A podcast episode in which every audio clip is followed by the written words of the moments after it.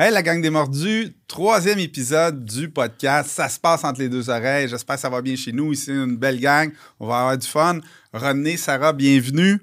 René, Merci. Sarah, vous êtes des courtiers immobiliers Exact, en exact. couple, power couple. Yes. Vous avez commencé à investir en immobilier il y a une dizaine d'années. Exact. Suite à des échecs ou en tout cas des côtés qu'on on va regarder tantôt, là, Ouais. euh, moins le fun, vous avez décidé de vous former et c'est depuis à peu près cinq ans que vous êtes maintenant courtier. Exactement. Oh, J'ai bien c'est- appris ma leçon. Oh, ouais, tu sais tout. Tu sais Super. tout. Par- Parle-nous des débuts entre euh, Sarah et René, puis, euh, puis du, du parcours un petit peu? Ben, euh, je pourrais en dire long. Je vais essayer. Sarah. Informatique, comptabilité? Exact, exact. Euh, J'ai connu Sarah, j'avais 18 ans. Ouais. Euh, Sarah avait 16 ans. Euh, c'est des amis en commun qui nous ont présentés. Donc, ça fait seulement 2-3 ans. hein. Euh, non, ça fait une vingtaine d'années. Fait qu'on est tombé en amour. Puis euh, j'étais, euh, c'est ça, j'étais un jeune sportif. Je fais beaucoup de sport dans ma jeunesse. Sarah aussi. Sarah joue au soccer. Fait que le sport nous a unis. Puis après, ça a été l'amour. Puis ça a été l'entrepreneuriat. Puis on vient un background très professionnel, très carré. Ouais. D'où on vient, ouais. Donc, un Ben- conte de fées. Ouais, ben oui, c'est sûr. Là. Ça a ses hauts et ses bas, c'est sûr. Mais euh, dans le fond, euh, après ça, on, on a comme entamé nos carrières. René en informatique, moi comme CPA dans en comptabilité, euh, comme directrice des finances, dans les bureaux de comptable aussi. Mais je dirais qu'on avait beaucoup d'insatisfaction intérieure quand Ouais. même. Je pense qu'on on le vivait, puis euh, on savait pas trop comment, euh, quoi faire avec ça. Avec, Les euh, gens qui finissent en immobilier, souvent, ils disent ça. Hein? J'ai eu un parcours académique et il y avait de l'insatisfaction de ce que je vivais. Quand je regardais autour de moi, c'est l'immobilier qui m'a interpellé le plus. Exactement. Moi, euh, tout jeune, je me faisais marteler qu'il fallait des blocs, qu'il fallait des, des investissements immobiliers. Mon père, euh, certains Ouais. immeubles à Villeray.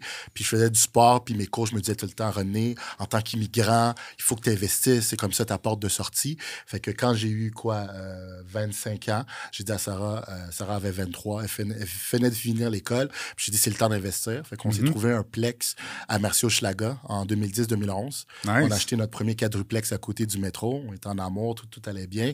Puis, euh, trois, quatre ans plus tard, on a voulu en acheter d'autres. Puis, c'est là que ça a frappé un mur. Je suis comme, OK, là, moi, je veux, accé- je veux accéder à ma. Moi, je, je suis un Ouais. gars de chiffres. Je suis un Ouais. gars d'analyse. Ils sont où les données, là? J'ai pas accès aux données. Puis là, ça marchait pas. J'avais des belles discussions avec les courtiers qui me représentaient. Puis j'étais comme, non, non, non.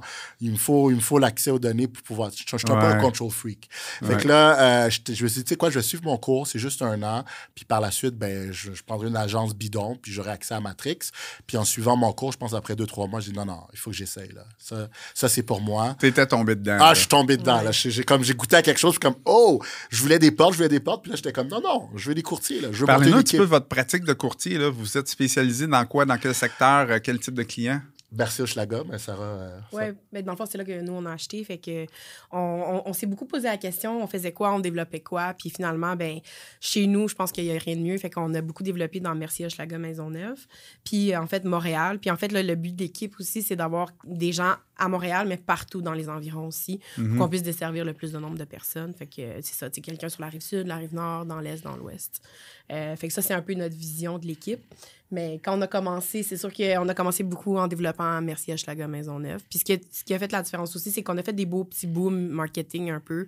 Je pense que la casquette en est un. Oui, Euh, tout le monde connaît la casquette à La Rodney. casquette à Rodney. Il y a aussi, dans le fond, euh, quand Rodney faisait l'immobilier, il n'y avait pas beaucoup d'abribus à Montréal qui avaient des courtiers dessus à Montréal. À l'extérieur, oui, mais pas à Montréal. Fait qu'on est allé prendre une grosse dose de, de- d'abribus qui a fait quand même un beau boom aussi euh, dans notre secteur. Fait que, en gros, c'est ça. Ouais. Puis je suis resté moi-même. Moi, la question, c'était que je faisais beaucoup de sous en informatique. Sarah faisait beaucoup de sous en comptabilité. Puis on s'est dit, si on se lance dans quelque chose, on va rester authentique, on va rester nous-mêmes. Euh, tu sais, j'avais encore cette mentalité qu'un courtier, c'était cravate, veston. Puis c'était un peu. euh, des vendeurs, là.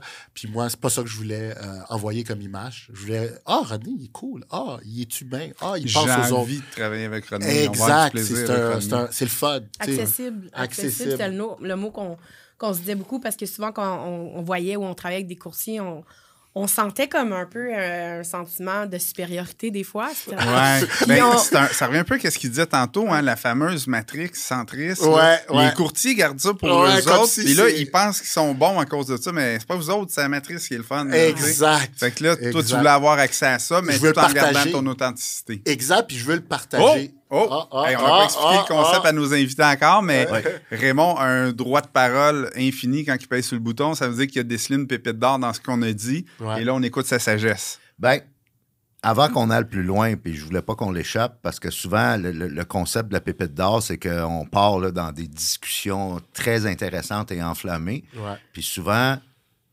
il y a des pépites d'or qui sont comme abriées, qui sont Mm. comme ensevelies sous toutes le- les conversations, les discussions qu'on a.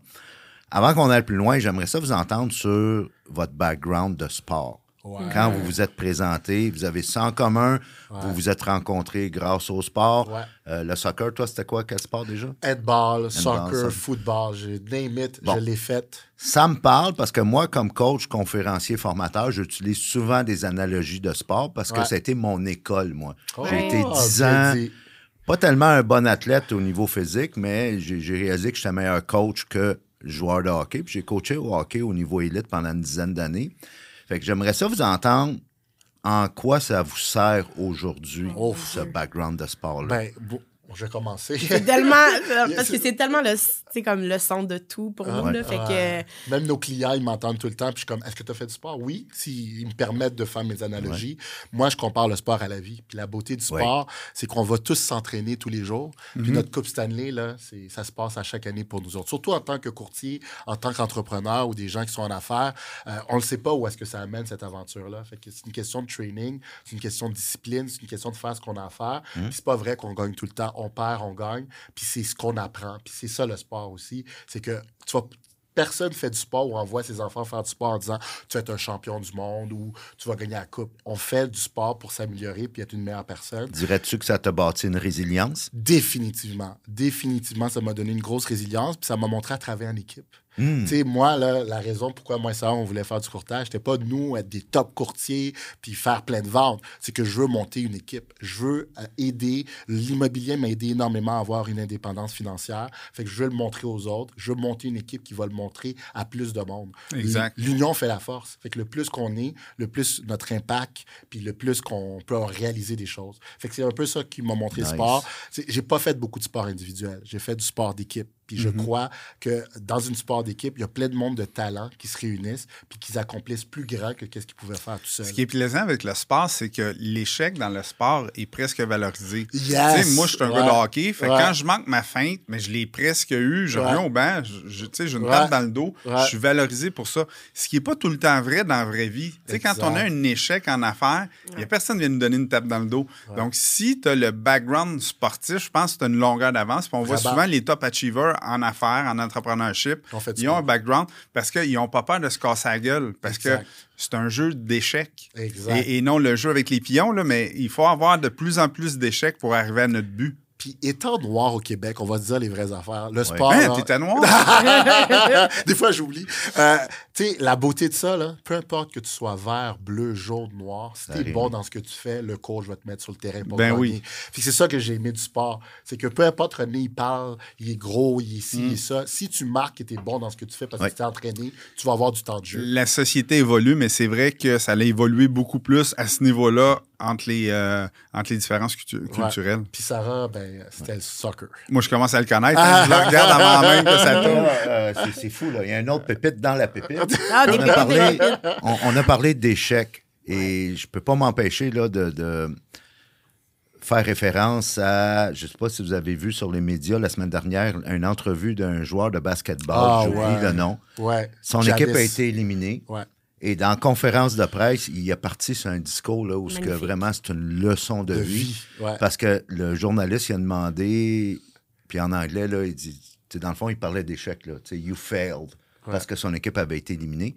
Puis là, là, il a comme, en tout respect, tu sentais qu'il bouillait, là, mais Ouais. que Ouais. il s'est comme excusé au journaliste en disant, tu sais, je vais tenter de rester respectueux avec toi, et voici ce que j'ai à dire sur l'échec.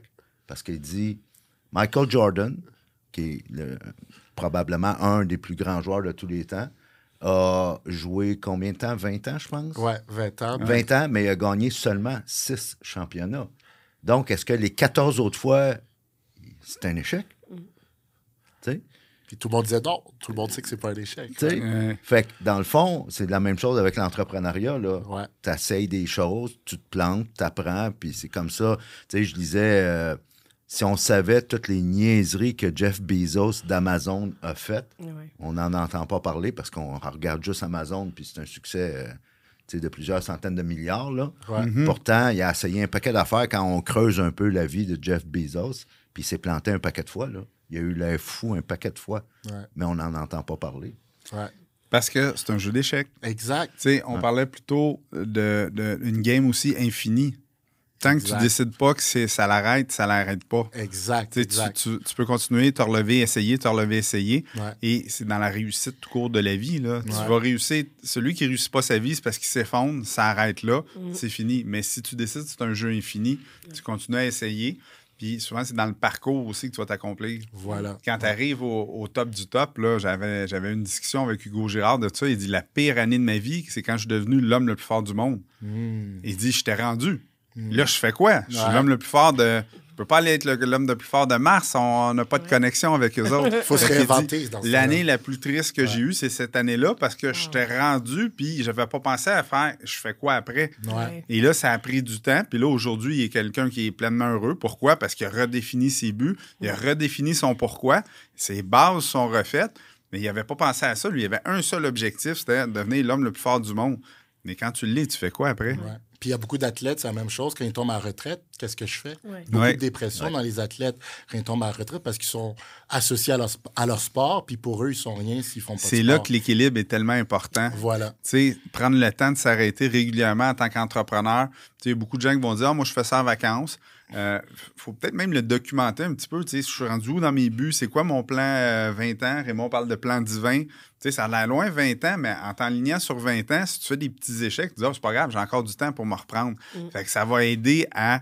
Je les écoute, tes enseignements. Hein? C'est bon. Je commence à les savoir par cœur. J'aime ça, j'aime ça. Donc, donc c'est là que l'échec en soi n'est plus un fail, exact. mais devient un apprentissage. Et si tu gardes une bonne attitude là-dedans, qu'est-ce que ça fait? Ben, ça fait que t'as- tu grandis puis tu vas beaucoup plus vite. Exact. même plus loin, je pense qu'on peut tomber en amour avec les échecs. Ouais. Ouais. Et là, ça là que tu n'es plus jamais victime. Tu te sens plus jamais comme une victime. Fait que moi, j'ai appris. Là, quand des fois, il y a des choses qui se passent, puis là, je regarde René, puis je suis comme, alors, c'est bon, il y a, il y a de l'apprentissage, là, c'est bon, comment on, va, on est prête, là. Ouais. Très belle attitude. Ouais, c'est ça. Tu sais, parce que, disons, tu reçois une mise en demeure. Des fois, ça arrive. là. J'étais Ouais. sur le point d'accoucher de notre dernier, puis, bah, fait une mise en demeure sur de nos, de nos propriétés qu'on était en train de vendre. Je m'en rappelle encore. Puis, sais, on aurait pu, là, oh mon Dieu, on fait.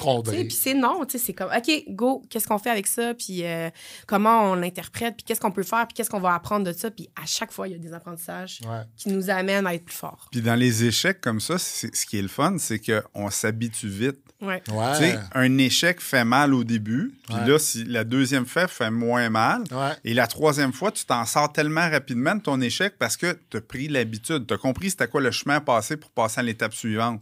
Contrairement à si tu t'effondres au premier échec parce que c'est difficile. Ouais. Tu sais, je parlais avec quelqu'un qui a eu beaucoup de problèmes, puis il y a quelques immeubles.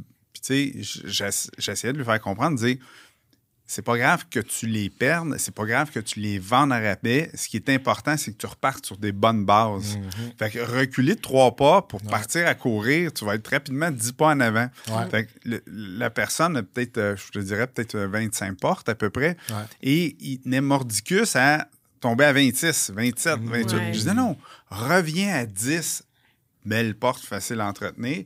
Et repars. T'en as acheté 25 en 10 ans. Ouais. Je te garantis que si tu repars sur des bonnes bases, tu vas en acheter 25 en deux ans parce que tu as déjà vécu ce ce modèle d'affaires-là.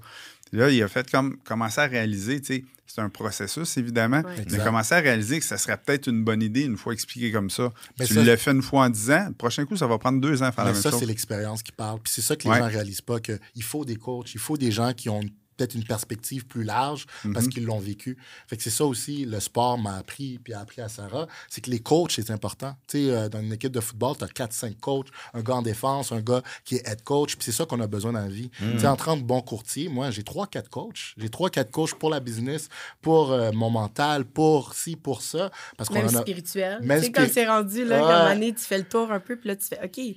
Ouais, mais les églises se sont réinventées. Ouais. hein, Il y, a tu des- sais, il y a- euh, il y a de quoi aller comprendre là-dedans aussi. Ouais, ouais. Depuis que je fais de l'immobilier, disons que je crois beaucoup plus au karma, puis à l'énergie, puis à- au divin, parce qu'il y a des choses qui sont hors de notre contrôle. tu sais. Je l'ai dit tantôt, je suis un control freak. Puis il faut faire confiance à ça. Là, tu sais, peu importe euh, les religions, peu importe, c'est sûr qu'il y a de la spiritualité pour tout le monde. Tu sais, Il y a des gens qui disent il n'y a pas de Dieu, il n'y a pas de Bible, c'est correct. Ouais, Il y en a d'autres qui sont qui, qui jurent que par ça. Mais overall, il y a toute une, une dimension que tout ça, ça les ressemble. C'est qu'il y a une église et non dans la bâtisse, mais dans la communauté exact. de gens qui pensent comme eux. Puis quand on se rassemble, ben, on se compare, on s'encourage, on s'entraide.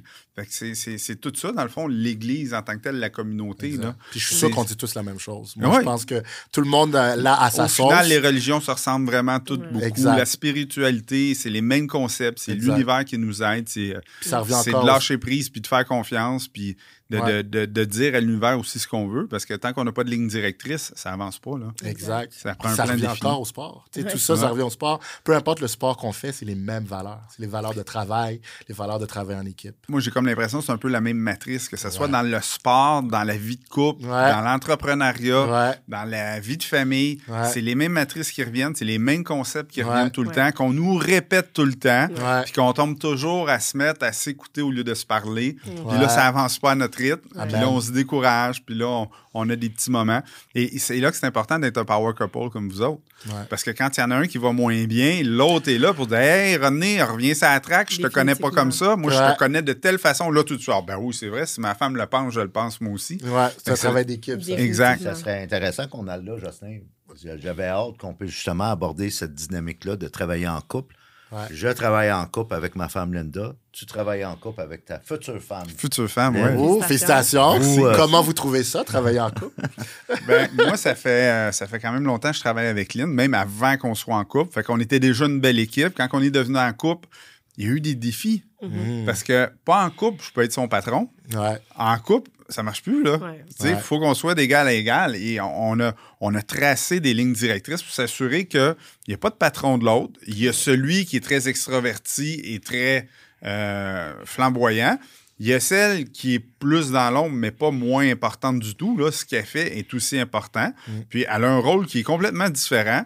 Puis elle a des tâches complètement différentes. Sauf que grâce à elle, je peux être flamboyant. Ouais. Parce qu'être flamboyant sans de l'administration en arrière, c'est un feu de paille. Là. Ça, c'est Je suis cool. d'accord. Puis dans votre cas, qu'est-ce qui fait, qu'est-ce qui est particulier chez vous? Qu'est-ce qui fait votre différence puis votre complémentarité aussi? On a quand même trois enfants en bas âge. Fait que ça, Ouais. ça aide à- aux dynamiques. euh, On doit avoir un horaire chargé, mais comment dire, bien euh, Coordonné. coordonné. Puis moi, ce que j'ai appris dans les dernières années, c'est de vivre le moment présent. Fait que si je suis au bureau, Mm. je parle pas à Sarah comme si c'était le René de 9 h le soir assis dans le lit. là. Mm-hmm. Si on se parle, c'est go, go, go. euh, je dois faire ci, ça, ça. Je dois appeler telle personne. On se reparle, ciao, bye.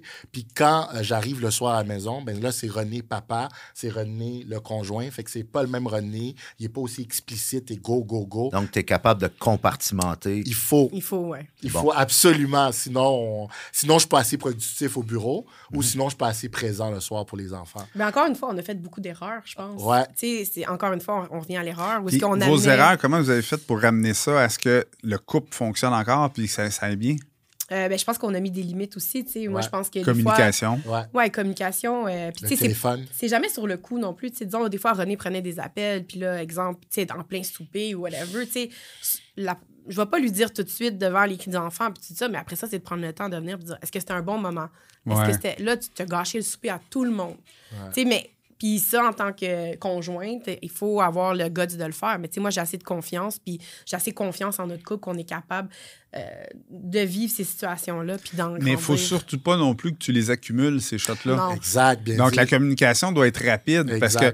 Si tu les accumules, tu dis rien, à un moment donné, il y a un événement anodin et là, ça explose. Ça déborde, Pourquoi? ouais. Parce que le, presto, il est plein. Fait que, tu sais, c'est important que la communication soit très régulière, que- qu'elle soit faite dans les bons moments. Comme tu dis, tu sais, pas parce que René est en train de négocier un deal qui tient à cœur, qui dit, hey, on en a besoin, celui-là, c'est important. Ouais. Puis là, toi, tu viens briser sa ballonne un petit peu. Ouais. C'est peut-être pas le bon moment. On attend les deux à tête reposée, on est, on est calme. Puis là, il y a une discussion qui peut partir, tu sais. Euh, faut, faut, faut surtout pas aller en confrontation puis dire, oh, tu le fais encore aussi ou ça. faut vraiment laisser le un temps, art. là. C'est un art. C'est un art. Ouais, Puis Ouais. nous, on utilise beaucoup le je comprends. ce- Ouais. cette phrase-là. Je comprends. On en rit parce que maintenant, notre fils parle avec notre bébé. Tu sais, bébé pleure. Je comprends. Ça, c'est d'être Ah, c'est- empathique. tu sais, c'est Le je moment que t'es Il y a quel âge le plus vieux? Le plus vieux a 7 ans, puis on a une petite de 4 ans, puis un bébé de 10 mois. Mais ça, c'est un truc qui est vieux comme le monde. Là. Ouais. Je comprends l'empathie. Les politiciens utilisent ça à Ouais. outrance. Là. Ouais, ouais. Mais ça marche si, en plus, en plus si tu es vraiment vrai avec Si cette tu le fais pour les bonnes que, raisons, ben oui. Tu sais, moi, quand disons René, son deal, je comprends que ton deal est important. Tu sais, je comprends que pour toi, c'était gros, mais il faut que tu comprennes aussi qu'il y a On la famille. famille. Puis là, les enfants n'ont pas à, à te voir dans cette situation-là, exemple. Puis très souvent, on se laisse aller dans l'emportement de la business puis tout ça. Puis est-ce que le deal va être encore là à 7h30 Personne va ou mourir. demain matin? Mais ça, c'est l'expérience. Ouais. Puis, tu sais, un bon couple qui gère bien euh, être en affaires puis être un couple, c'est de l'expérience, c'est un peu de tout. C'est de la communication, de la gestion. Fait que, tu sais, tout, tout se crée pas en une journée. Beaucoup de gens fun. veulent tout trop vite. Puis je pense que c'est ce qu'un peu les médias sociaux, moi, qui étais en TI avant, tu sais, on parlait beaucoup de comment Ouais. on voulait contrôler le monde par rapport aux médias sociaux. Puis je pense que les médias sociaux montrent beaucoup de micro-ondes d'instantané. Ouais. Oh, champion tout de suite, puis euh, power couple tout de suite. Ouais. Mais c'est, ça prend du temps. C'est un travail constant. Exact. Un champion, ça se crée avec les années, avec le travail. Puis il faut aimer ça, travailler dans notre domaine, surtout en immobilier. Tout le monde le réalise pas, mais l'autre bord d'un investisseur ou l'autre bord d'un courtier immobilier, c'est pas rose. C'est pas le fun. C'est beaucoup de risques. C'est beaucoup de, de matin, de soir, de week-end. Mais les gens qui aiment ça, ben, tu le vois. Puis aujourd'hui, j'aime ça à mes clients. Je risque de jamais répondre entre 5 à 7. Suis avec ma famille.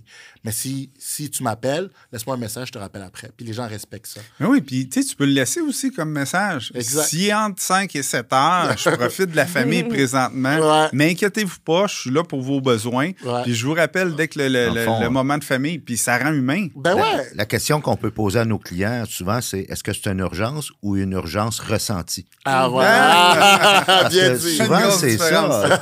les- les vraies urgences, la plupart du temps, le 911 s'en occupe. Ouais, Ouais, c'est ouais. ça. Les vrais, les Les, vrais. les vraies urgences. Ouais, les ouais. premiers répondants vont s'en Ouais. occuper, le 911. Puis dans le fond, les urgences, c'est souvent des urgences ressenties. Voilà. Mhm. Puis quand on- Émotionnel. Quand on gère les attentes en amont, ben à ce Ouais. moment-là, on...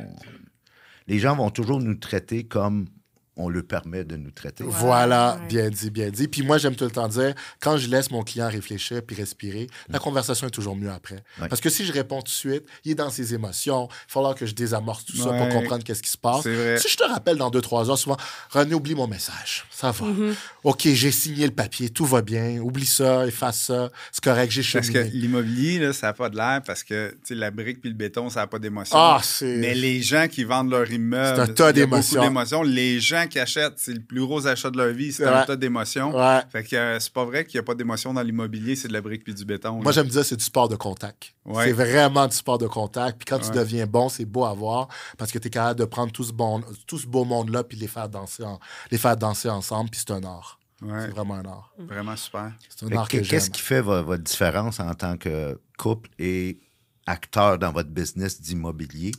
Avez-vous réussi à séparer les tâches selon vos forces? Ouais, ça, ça vraiment, là, je fais à longueur de journée ce que j'aime, parler à des vendeurs. Euh, je parle à, à- à des acheteurs, mais beaucoup moins. Je fais du 80-20. Fait que maximum de, de mon temps, je veux parler à des vendeurs. Je veux parler à du monde qui ont bâti quelque chose en immobilier, puis que là, ils sont rendus à vendre, puis ils veulent le mettre dans la, la main de la bonne personne. Puis Sarah, euh, c'est la master génie de la gestion, là. C'est incroyable. Ben, dans le fond, le but, c'était de, de, de t'enlever le plus de, de tâches et d'autres possibles pour que tu puisses faire vraiment ça dans quoi il excelle, qui est vraiment le, de parler avec les gens, de communiquer, Ouais. de développer les affaires. Fait que dans le fond, tu sais, euh, moi, tranquillement, pas vite, j'ai appris toute la, la business un peu administrative, je l'ai faite, puis après ça, ben, j'ai commencé à déléguer. Euh, fait que c'est un peu comme ça qu'on a pu monter. Puis encore là, des fois, tu sais, on, on essaye encore de rendre le plus lean possible pas facile. business. Pas facile. Euh, À chaque fois qu'on grossit, ça amène d'autres euh, Ouais. d'autres problèmes. Là, on a une coordonnatrice à temps plein, ben, je dirais, elle travaille pour trois. Là. Ouais. Euh, puis là, on a des courtiers aussi. Fait qu'il faut gérer tout ça, tu sais, toutes les émotions de tout le monde. Ouais. Puis les courtiers, c'est comme des clients. tu sais, euh, plus que tu as de courtiers, c'est comme si tu cherches des, des acheteurs puis des vendeurs. Eux Ouais. autres aussi, ils veulent des transactions. Ils veulent, Ben, ils veulent du coaching. Ils veulent du coaching. Ils veulent tout, que ils veulent tu les tout. accompagnes. puis- euh, Exact. Puis c'est ça que le sport m'a vraiment montré, c'est qu'on peut créer cette grosse machine de guerre qui fait en sorte que tu as une culture d'entreprise d'entreprise, tu as une culture d'équipe. Ici, on travaille comme ça, on est vrai, on est authentique, on travaille fort pour notre monde. Puis je pense que c'est ça qui manque notre, notre courtage au Québec. C'est beaucoup de monde qui travaille très fort puis qui n'a pas trop de flafla. Ouais. Tu sais, Moi, il y a beaucoup de flafla dans le courtage, beaucoup de oh, regarde-moi, puis j'ai un une. Porsche, puis le- Ouais. la Rolex.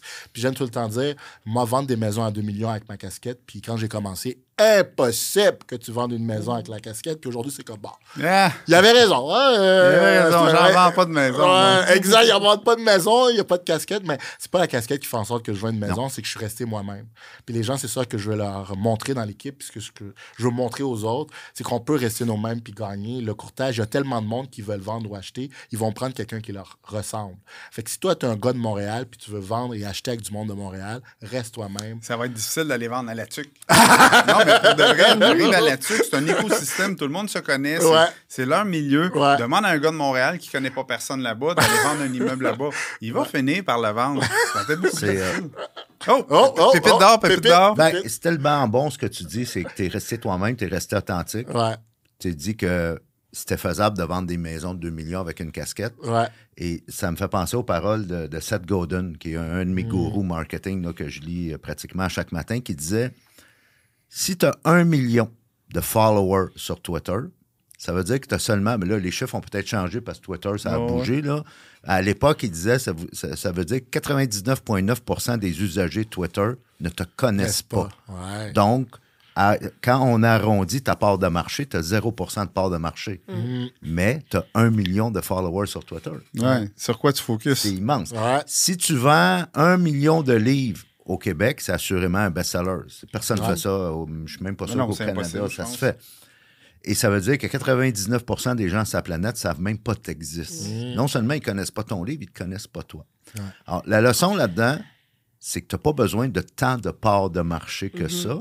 Tu as juste besoin de la tienne. Exact. Ta Amen. part de marché à toi. Amen, amen. C'est vrai, c'est vrai. Puis, quand- tu sais, je peux. Tu sais, parce que souvent, je parle à- aux courtiers puis j'essaie de les coacher au niveau marketing parce que moi, je pense que je suis plus le côté marketing. Ouais, Puis des fois, je leur dis souvent, tu sais, lâche le téléphone un peu puis va faire qu'est-ce que t'aimes. Ouais. Puis va, tu sais, t'aimes jardiner, je sais pas moi, t'aimes euh, t'aimes les marchés publics, vas-y. T'aimes euh, faire du sport, t'aimes faire de la boxe, vas-y. Mhm. T'es dans, ta- t'es- t'es dans ton essence même, t'es la meilleure version de toi-même à ce moment-là. Amène ta C'est pas le d'affaires. meilleur contact Ouais. que tu peux faire, justement. Ouais. C'est où ce que t'es bien? Exact. Amène ta ça, carte c'est- de- ça, d'affaires. on, ils en parle pas beaucoup dans les coachings euh, normaux, là, dans les coachings euh, tra- traditionnels, si on veut. Mais mon Dieu, moi, je- sais, tant qu'à faire une heure d'appel puis haïr ça, faire de la prospectage, du cold call, va faire une heure de jogging dans un parc. Puis essaie Ouais. de croiser des gens, puis c'est des gens comme toi qui aiment le jogging, c'est tellement plus puissant. Puis je pense que c'est ça aussi, tu sais, je pense que nos backgrounds dans le sport, où est-ce qu'on a travaillé, où est-ce qu'on a été respecté, mais c'est ça notre, notre niche un peu. Ouais. Wow. Beaucoup de gens disent pourquoi vous avez eu cette euh, montée fulgurante, mais c'est le monde qui nous connaissait d'avant, qui savait qu'on était authentique et Le professionnel. réseau Ce sont- est tellement important. Exact. Tu sais, les gens, des fois, là, ils se rendent pas compte, surtout avec les réseaux sociaux. Tu sais, moi, je vois des gens, des fois, qui commandent des choses mesquinement un peu. En faisant que moi, je suis bon, puis vous autres, vous êtes toute de la merde. Mais je dis, hey, pense deux secondes. Si la personne à qui t'a fait ce commentaire-là, je sais pas, moi, tu as un accident cardiovasculaire, puis c'est la chirurgienne qui arrive, tu vas faire quoi? Hey, mais est-ce que j'ai dit une niaiserie sur les réseaux sociaux, mais j'étais un bon gars? Non! Tu sais, Ouais. faut que tu sois gentil puis avenant avec toutes les personnes que tu rencontres, Exact. parce que tu sais jamais qu'est-ce qui va arriver. Je dis pas de faire ça au cas où tu aies besoin de ces gens-là. Je te dis de faire ça parce que ça va juste amener une bonne énergie dans ta vie pour que la vie te leur donne. That's it. Ouais. C'est ça le truc. Sois bon avec les autres, les autres vont être bons avec toi. Mais ça, c'est une maturité que beaucoup de gens, des fois, ils se rendent même pas là. C'est une maturité à avoir, puis je pense que Merci pas... de me dire que je suis mature. Mais c'est vrai, parce que je le, je le remarque maintenant. Ouais. Puis tu sais, c'était, même contre moi, en grandissant, j'étais pas un gars mature. J'étais un sportif pendant longtemps. Sarah pourra vous dire. Puis les sportifs, c'est... C'est peu mature. Ouais! non, mais c'est parce, qu'on est encadré. Ouais, Le sportif prend, puis souvent, c'est les gars, je m'excuse. Mais, tu sais, Dans l'équipe de hockey, on est tellement encadré qu'on n'a pas besoin d'être mature. La poche de hockey est là, on embarque à talent, on débarque à talent, on prend notre douche, on embarque dans l'autobus. C'est ça notre, notre vie. Fait qu'on, je pense qu'on on devient moins Ouais. mature rapidement. Je pense que vous avez un côté, les femmes, plus naturel à avoir de la maturité et à nous gérer, les hommes. ça, ça devient plus facile. Ouais. Sarah a toujours été plus mature que moi là, Ouais. depuis notre jeunesse. ouais. Ouais. Je Joss, euh, L'entrevue tire à sa fin, puis avant de terminer, je je tiens absolument qu'on couvre un sujet qui, qui nous unit, toute la gang autour de la table. c'est le fameux 75 Hard Challenge. Oui. Yes, Je l'ai fait, tu l'as fait, René l'a fait. Ouais. Et on, je vais juste avant de, céder la parole, René, expliquer un peu là, pour les auditeurs, pour les gens qui nous regardent, c'est quoi? Dans le fond, le défi 75 jours, c'est même pas un défi physique, c'est un défi de mindset. Pendant 75 jours consécutifs, tu peux pas en sauter une. Tu dois faire deux workouts par jour de 45 minutes, peu Dont importe un lequel. dehors. dont un à l'extérieur. Beau temps, mauvais temps. Tu dois euh, suivre une diète. La diète de ton choix. Là, Euh, dans mon cas, je coupais les desserts puis le sucre. Tu dois pas d'alcool Pas d'alcool. et euh, les Cinq 10 litres pages d'un livre plus 4, 4, 4, 5 litres. d'eau. Un gallon, un gallon. Un, Un gallon, gallon. qui est 4 Bon. points. ouais. Alors, euh, moi, j'aimerais t'entendre. C'est quoi les leçons que tu as tirées de ce défi-là? Comment ça s'est passé? Puis en quoi ça fait de toi un meilleur entrepreneur?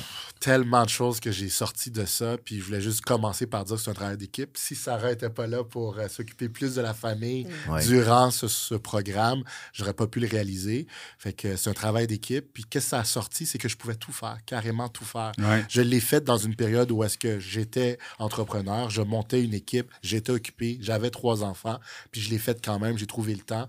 Puis euh, ce Tu programme-là as m'a planifié le temps. planifié le temps, puis pour que ça rentre dans mes journées, Ouais. je devais me lever à 5 heures. Fait que là, je devais me lever à 5 heures, puis faire mon workout, pour qu'à la fin de la journée, je me retrouve pas deux workouts à faire.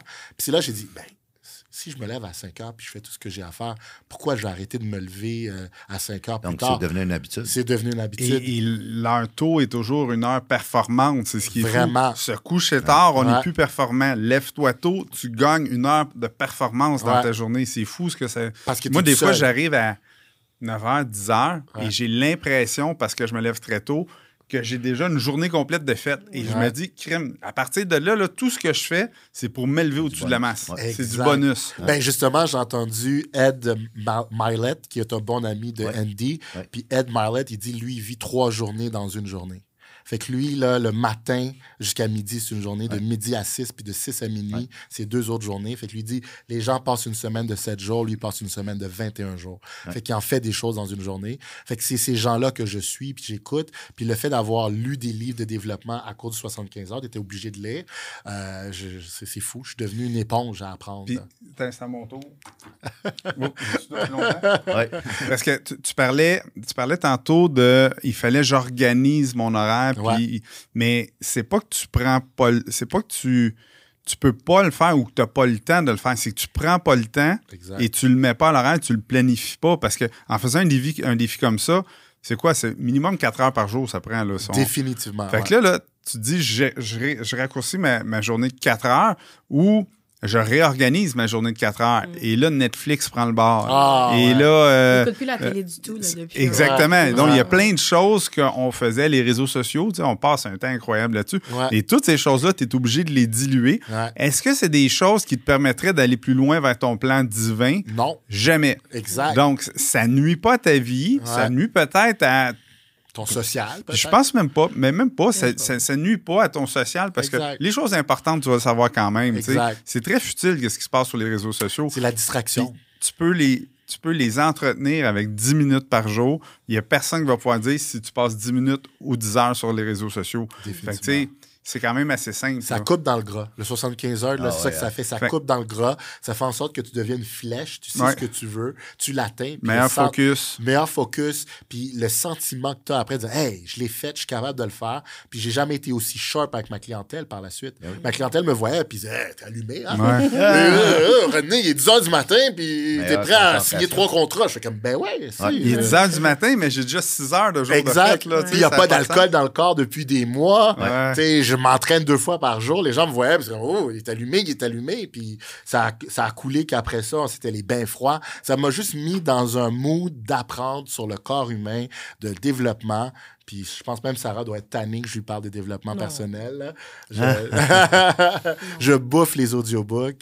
Euh, vraiment, ça fait en sorte qu'il n'y a plus de télé. Moi, personnellement, il n'y a plus de télé. Puis ça m'a amené à couper la télé pour les enfants aussi. C'est très triste, qu'est-ce que je vais dire. Moi, j'ai grandi avec la télé. Ouais, là. mais non, c'est pas triste. Je Non, pense- moi, je pense que c'est la bonne ça chose. nous- ça, ça nous fait Bon. développer tant que ça, la télé. Exact. Moi, moi, j'en écoute encore. Beaucoup moins que dans les années où j'étais moins performant. Ouais. Mais c'est le moment où je me mets à off. Puis je fais comme, là, c'est fini. J'ai fait ce que j'avais à donner aujourd'hui. Parfait. Là, j'ai le droit à la télé, j'ai le droit à.